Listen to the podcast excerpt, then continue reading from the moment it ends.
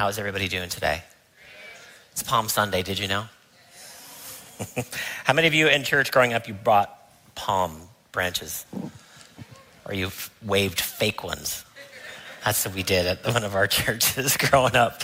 Um, just want to follow up just a little bit about Isabel said Again, as you know, we are going to be celebrating with billions of our brothers and sisters next week the resurrection of Jesus. And there's going to be a bunch of people that show up at our church um, next week, maybe who don't usually go to church or new to church, or you're inviting them to church. So we're expecting um, some larger crowds. So for, you, for those of you that are in the know and you're here, some practical things that are make uh, Sunday better for you next week. Couple things, come early. You know, this is the 9 a.m. service. We're going to see you at 8:30, right? And you can do it. You can do it. You can do it. It's only half hour difference. Um, and then come a little bit early, especially if you have kids, get them checked into City Kids. Um, the service is going to be pretty concise next week so that we can do the three services. You want to get in right at the beginning.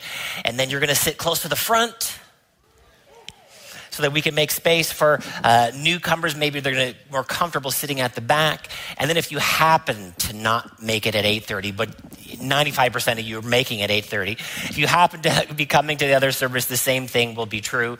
Um, but if you happen to be like, oh my gosh, I didn't make it in time, I was a little bit late, and somehow this room is full, we do have overflow and one of the ushers at the door says to you, the room is full, you need to go to overflow, you don't need to check the room.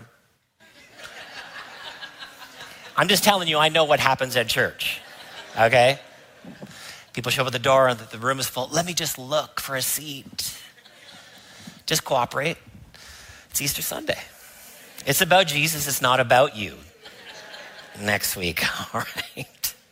Um, I just want to make mention, um, real quick, before we jump in today's message. I just want to recognize our church staff uh, real briefly that, you know, it's not easy to work at church in the best of circumstances. And we've been coming through a really busy season, and our team has done a fantastic job. We've been uh, doing a couple different events, hoping, uh, hosting a couple things. I didn't mention it last week, but two weeks ago, we actually hosted um, a youth pastor gathering here at our church with another organization. We partnered with them, and there was 80 youth pastors here in the room, which represented about 5,000 students. And so our team was serving along with the CCLN team a couple weeks ago just to make a great event. There was people here from Texas, there were people Nova Scotia, New Brunswick, and all across Canada. Um, and just our team was serving that group. And then we had uh, worship and prayer night last Sunday, and then we kicked off City School last Wednesday, and then we had a great girls' event, women's event last Friday that I wasn't allowed to come to um, because I had to uh, watch our fur children, our two dogs. So Nicole was here all day preparing for the event, so I had to watch our dogs uh, last Friday. But I heard it was a fantastic time. Now we have so many great volunteers uh, serving at all of those events, but our staff team. Let's give it up for our staff team.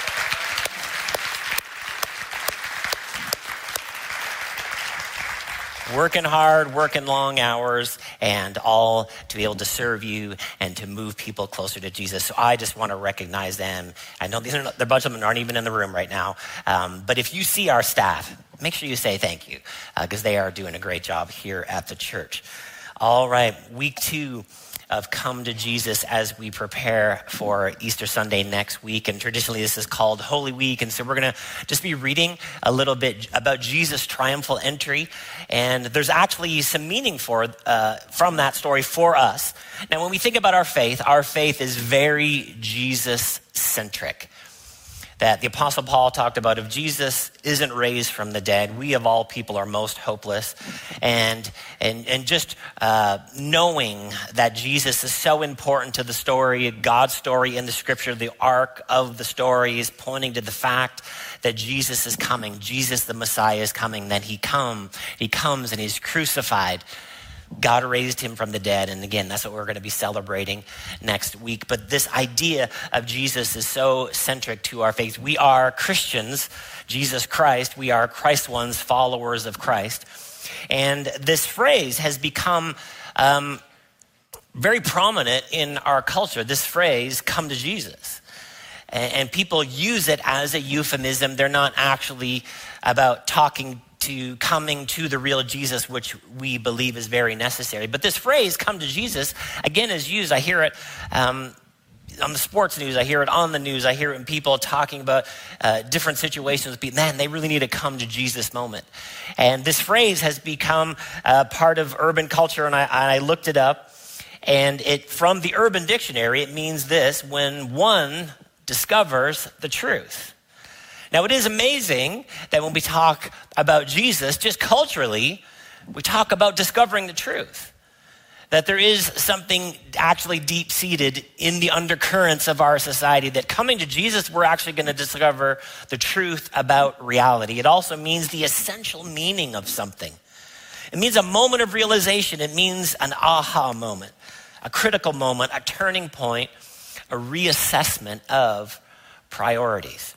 And this is what we would actually see in the scripture that the Word of God uh, talks that it's sharper, the dividing asunder of soul and spirit, separating the thoughts and intentions of our heart.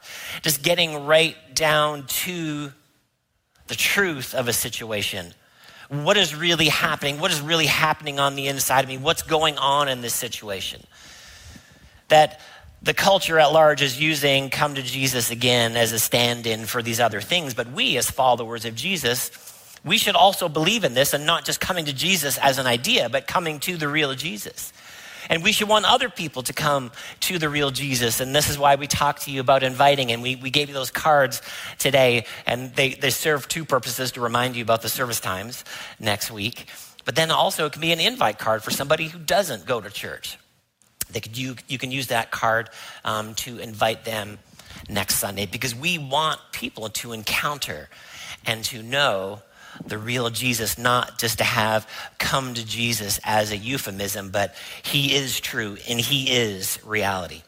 Hebrews chapter 12, verse 2 says this Looking to Jesus, the founder and perfecter of our faith, who for the joy that was set before him endured the cross, despising the shame, and is seated at the right hand of the throne of God. That is the, the side of God's authority, the side of God's power. Jesus, the founder and the perfecter of our faith, that he is the center of our faith, that the reason we have a relationship with God is because of the finished work of Jesus on the cross, that he willingly went to the cross for us, the founder and perfecter of our faith.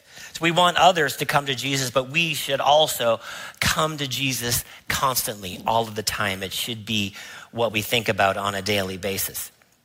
Matthew chapter 11, verse 28, a very famous portion of scripture. And Jesus says, first three words here in verse 28, come to me. And this is Jesus' invitation to all come to me. And again, this is unique in the context of world religions. No other famous religious leaders said that they were God in the flesh. They were pointing to morality, they were pointing to an experience, or they were pointing to nirvana. But Jesus uniquely comes and says to us, Come to me that God came down in Christ to reveal to us what God is truly like. And this is one of the deepest questions in the world right now. What is God really like? And so Jesus showed up to show us what God is really like. And then he says to us, Come to me. There's this relational invitation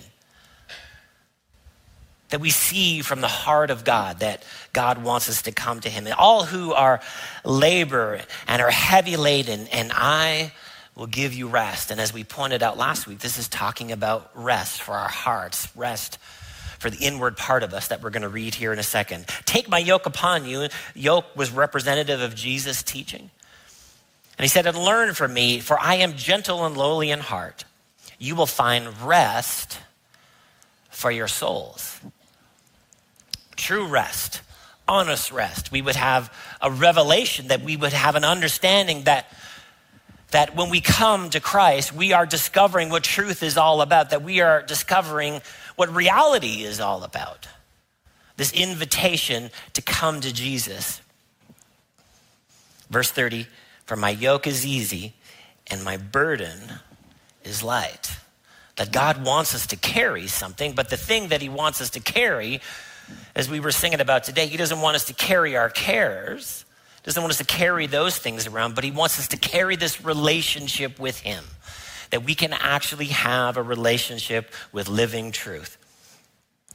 So, as we look at the triumphal entry, you know, Jesus coming to Jerusalem and that celebratory moment, that famous moment that you've seen in movies, Jesus riding in on a donkey and people waving palm branches and some people laying down their garments uh, for Jesus to for Jesus to ride on the donkey on, and just this beautiful moment. And then a week later, less than a week later, he's crucified. And the same crowd that's shouting Hosanna a few days later is shouting, Crucify him. But this moment, as he comes in, there's this recognition, this three year journey of ministry that he's, been, that he's been on, and all of the miracles that he performed, and all of the teachings he taught, and everything, all these small and big interactions that he had with people. People knew something special was going on. And Jesus' teaching was like nobody else's teaching.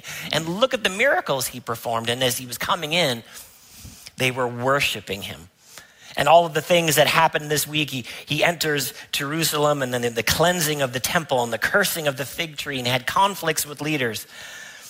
And uh, the, a discourse on the kingdom that we see in Matthew 24 and, and 25. And then we talk about the Last Supper. And all of this happened in this last week before Jesus was crucified. And Jesus was replacing the Passover with the Last Supper at the Garden of Gethsemane and the interaction there with the Roman soldiers the betrayal of Jesus, the arrest and the trial and the call to crucify him, that he was whipped and beaten and crucified and entombed, and then he was in the tomb on Saturday, and then on Sunday he arose.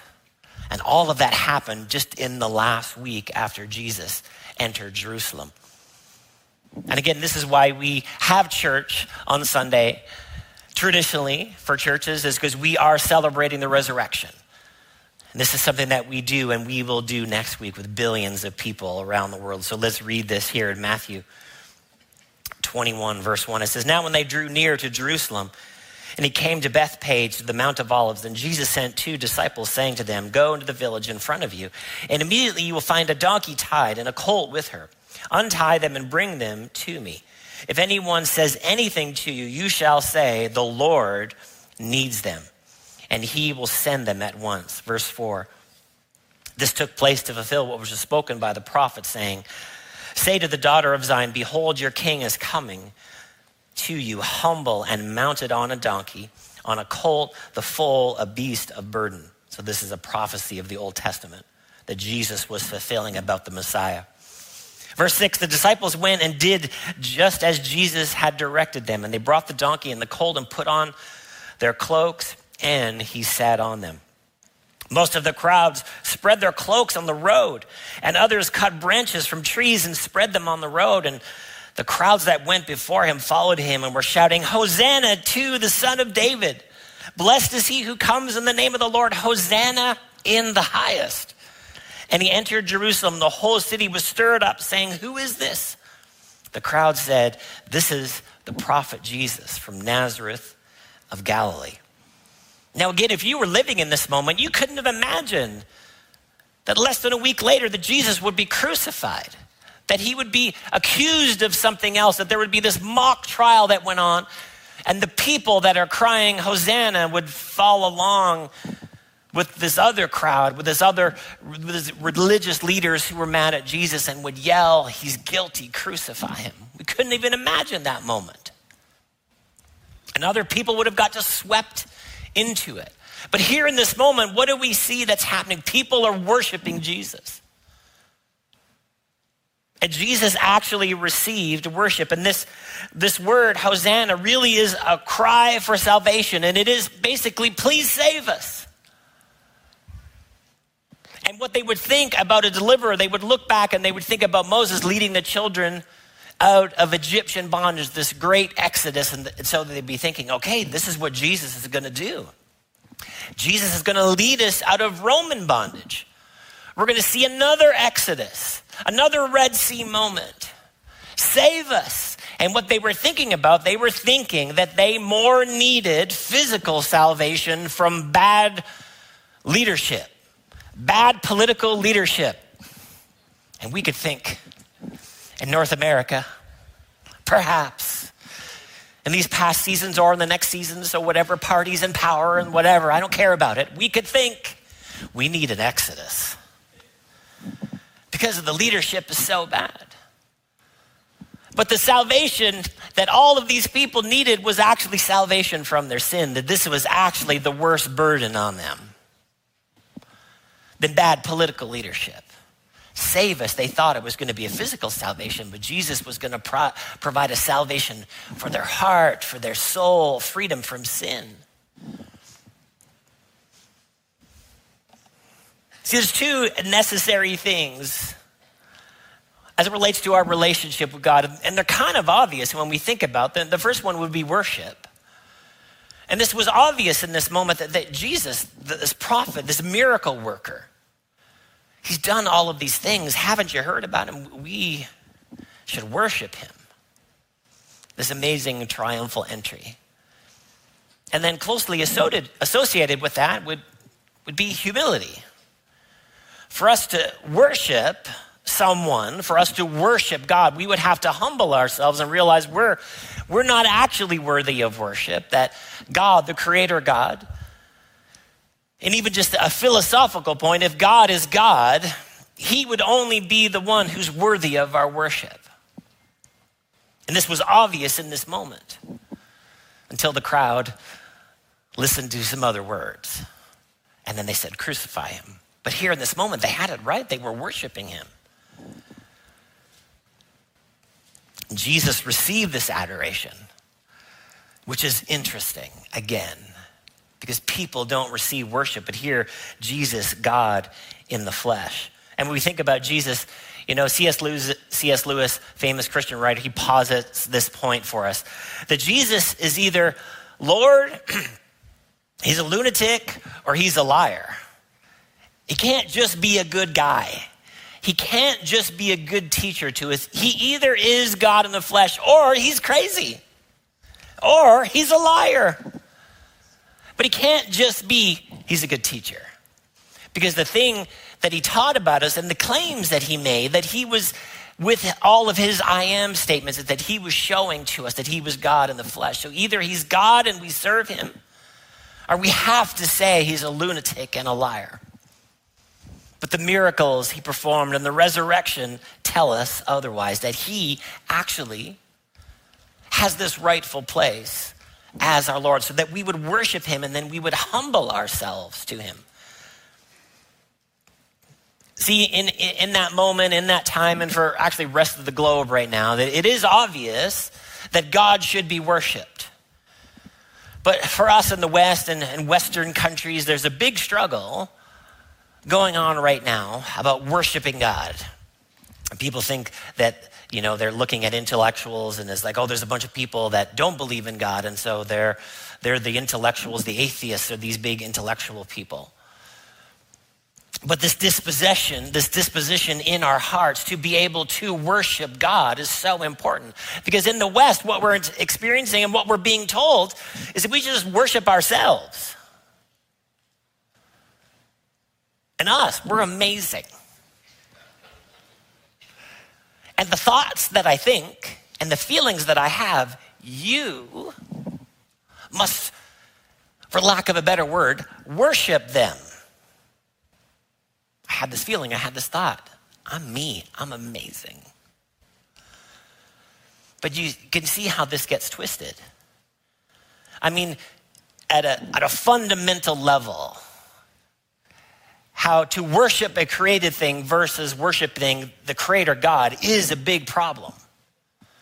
And it can mess with your thinking if we get worship wrong, because everybody worships.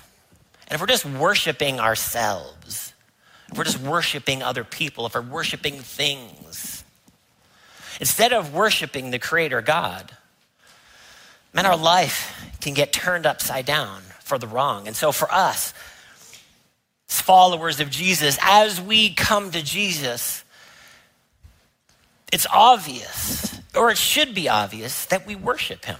First Chronicles 16, verse 34 says this Oh, give thanks to the Lord, for he is good, for his steadfast love endures forever. We thank God that his, he just is good. He is good to us. And what else about his character and nature? His steadfast love, his constant love endures. So your love and my love doesn't endure, right? We're, we're fickle. We're like the crowd. We're like, Hosanna, crucify him. And if you're in relationship with one of us broken human beings, that will be the feelings that we have towards you once in a while. We love you. Your hair looks great today. But then next week,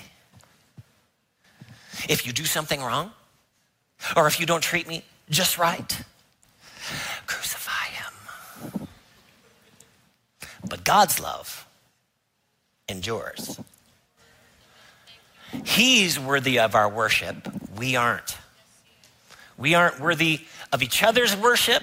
We're not worthy of our own worship, of self, that we would worship God. This should be our natural disposition. Psalm 99, verse 5 Exalt the Lord, O God, worship at his footstool. Holy is he at his footstool, that we are bowing down before him, that we are yielding ourselves, we are submitting ourselves to him. This is what should happen when we come to Jesus. Not just the euphemism, but when we really come to Jesus. And again, you've heard me say it many times, but this is why we start our services with worship. Because we're exalting Jesus. We know that a relationship with Jesus change people's lives.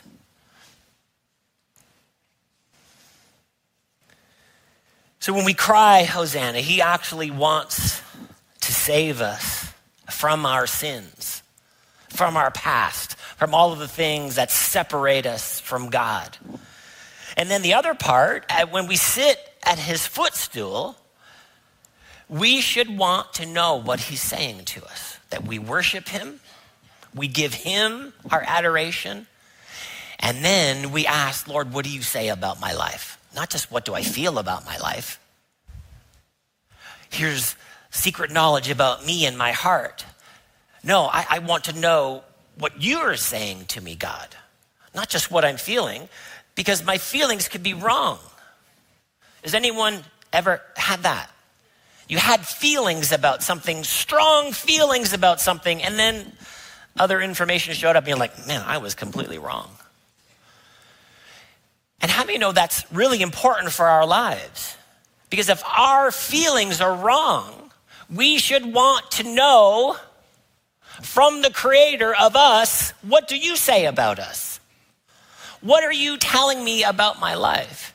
I want to save you. You don't need to leave the country to get saved. You don't need a physical exodus. You need an exodus from your sin. We all need an exodus from our sin. Hosanna, that's what it means. But then when we have this exodus, we need to come to Jesus and say, Lord, what do you say about us? look at two more stories and then we'll be done this morning. Here in Mark chapter 10, we're going to see a guy that's not sure that he actually needs salvation because he's awesome. Not that that ever could be us in 2023. Mark 10, verse 17. And he was setting out on a journey, and a man ran up and knelt before him and asked him, Good teacher, what must I do to inherit eternal life? Good teachers kissing up to him a little bit. And Jesus said to him, Why do you call me good? Jesus recognized it right away. No one is good except God alone. Verse 19. Now listen, Jesus just gets right down to the truth of the matter. This guy has a come to Jesus moment. You know the commandments, Jesus says to him do not murder, do not commit adultery, do not steal, do not bear false witness, do not defraud, honor your father and mother. Verse 20, and he said to him, This is what the rich young ruler said Teacher, all of these things have I kept from my youth. In other words, what is his answer to Jesus? I'm amazing. Not unlike most young men. Verse 21. And Jesus looking at him, or at least what young men think, that's what I meant. And Jesus looking at him loved him and said to him, Now, what is he going to do? He loves him. And so, what is he going to say to him? He's going to tell him the truth. He's going to tell him the thing that he needs to hear. And this is what having a real come to Jesus moment is like. He, he loves him and said to him, You lack one thing. Go and sell all that you have and give it to the poor, and you will have treasure in heaven. And come and follow me. Verse 22 Disheartened by the saying, he went away sorrowful, for he had great possessions. So, what was Jesus doing? Jesus was speaking to his heart. See, he had all these externals, he had all the, the, markings of what a good religious young man should have, all these things, I don't do all these things. But God didn't have his heart. And this is where worship emanates from, just right from the center of us. And it's expressed in our singing, and it's expressed with our hands raised, and it's expressed when we clap and worship God. But it starts right down on the inside of us. And so Jesus spoke the right thing. Verse 23 And Jesus looked and said to his disciples, How difficult is it for those who have wealth to enter the kingdom of God? And the disciples were amazed at his words. But Jesus said to them again, Children, how difficult is it to enter the kingdom of God? It is easier for a camel to go through the eye of a needle than a rich person to enter the kingdom of God. Now, what is Jesus addressing here? The people that have wealth, they're just, they love their stuff. Now, this, this wasn't this wasn't Jesus' marker for salvation because Jesus interacted with a lot of rich, wealthy people, uh, which you are some. Do you know that you're some of the richest people in the world? Did you know that? People are like, no. If you have a part time job in Canada, you are in the top 10 wage earners in the world. They're like, forget the world, Pastor Brent. I'm talking about my street. I'm talking about the world. This, this wasn't Jesus' de facto statement when he interacted with rich people because all rich people aren't necessarily not worshiping God. Are you with me this morning? It was, it was a heart issue with this guy. Now, listen, verse 26. Uh, they were exceedingly astonished. They said to him, Then who can be saved? Now, why are they saying this? Because they're Jewish. Jewish people don't believe in being poor to this day. Are you here this morning? They're like, uh, I thought salvation was from the Jews. Who could be saved then, Jesus? Because these are all business owners. Do you get it? They're like, who could be saved then? Jesus looked at them and said, With man, it is impossible, but not with God, for all things are possible with God. So, what is the thing that Jesus is addressing in this moment? That this guy thought that he could achieve salvation on his own by his actions, right? This is the thing that Jesus was dealing. He's dealing with the heart of the matter. But he's saying with God, it's possible. Because God provides the way for salvation by grace. There is no list that you can be like, oh, I kept all these things and I did all these things. With man, it's impossible. It's impossible for you to save yourself. It's impossible for you to have an exodus moment with your sin without Jesus. So with God, it's possible. With man, it's impossible.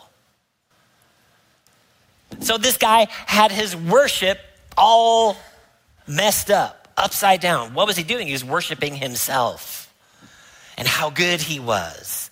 And he loved his stuff. There's nothing wrong with having possessions. We shouldn't just love them. They should be opportunities for generosity. For when we don't put our heart on those things, we don't worship those things. Obviously, the rich young ruler was worshiping his stuff and not worshiping God. And this is the heart check for all of us. This is the come to Jesus moment. Are we worshiping God? Are we worshiping ourselves? How good of a Christian we are. Are we worshiping that? Or are we worshiping God? Now, listen. So, Peter, verse 28, I love Peter. He's always just talking, saying the wrong thing, but at least he's talking so that we can see what Jesus is going to say to it. So, Peter now is going to start to try to justify himself, right? He's like, oh, we're going to do what this guy did to be saved. Peter began to say, uh, We've left everything and followed you. In other words, he's saying, We did the stuff, Jesus. We did something. Jesus said, Truly, truly, I say, truly I say to you, there's no one who has left house, brothers, sisters, or mothers, or fathers, or children, or lands for my sake and for the gospel who not receive a hundredfold now in this time. Wow. How about that? houses and brothers and sisters and mothers and children and lands with persecutions and in the age to come eternal life. But many who are first will be last and the last will be first. So the heart of the matter at the end is are, are we humbling ourselves to receive the salvation that God provides? Hosanna, save us because we can't save ourselves. But with God, it's possible. With God, it's possible for us to walk into this salvation.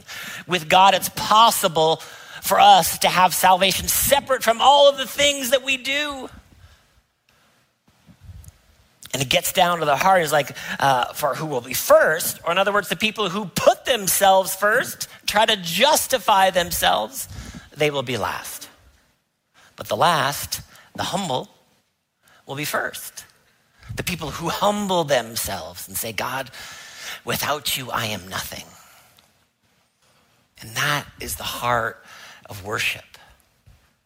We come to him and we say, Hosanna we yield ourselves to Him. And we say, God, what do you say about my life? I want to be good ground for the things that you say to me. And this is the heart of worship. And we'll finish with this today Luke 8.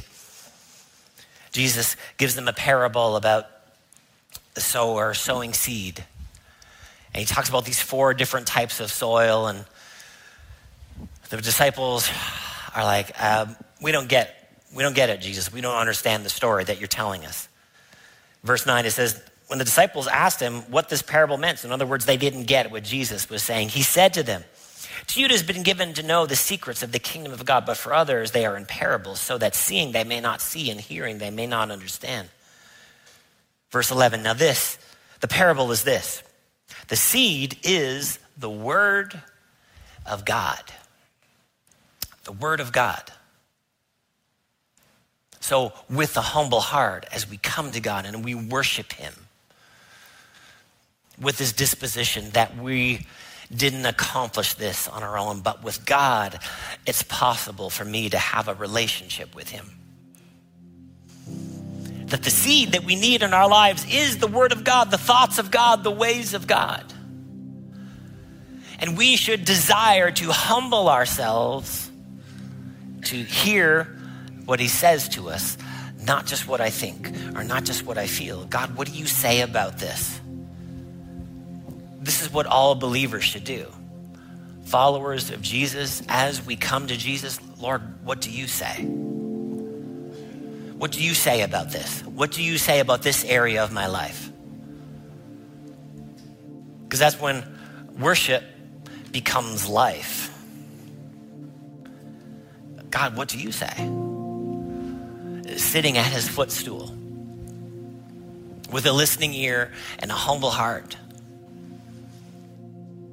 Parable is this the seed is the word of God. Verse 12 the ones along the path are those who have heard. The devil comes and takes away the word from their heart so that they may not believe and be saved. So, what is the path? It's that packed down soil, it's impenetrable. So, we don't want our heart to be like that. We want to have a, a humble heart of worship. There's another type of soil, verse 13. And the ones in the rock are those who, when they hear the word, they receive it with joy. But these have no root, for they believe for a while, and in a time of testing, they fall away. I hear it. This is exciting. I know what you're saying to me, God.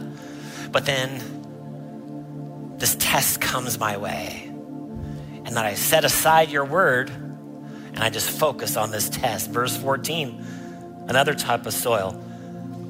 And as for what fell among thorns, those are like who hear, they go their way, they're choked by the cares and riches and pleasures of life, and their fruit does not mature.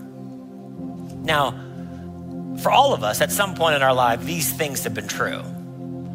Our, our heart has been impenetrable to the Word of God. And then we hear something with excitement, and then we're just distracted by a test, and then we hear the Word of God. But then there's no root, it's just thorns, and there's the cares of this world. But here's the, the humble heart so that we can hear the Word of God. As for that in the good soil, they are those who, hearing the word, hold it fast with an honest and good heart and bear fruit with patience. See, the person with joy, they are excited for a moment.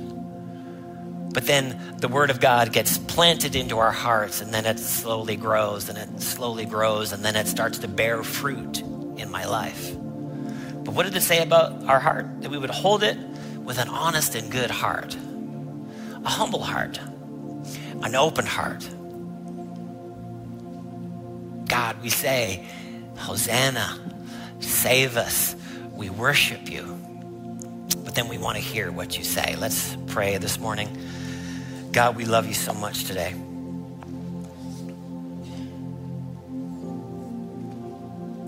God, as we come to you today and worship you,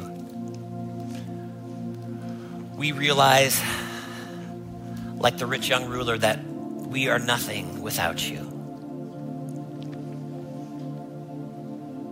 So we just worship you today, Lord.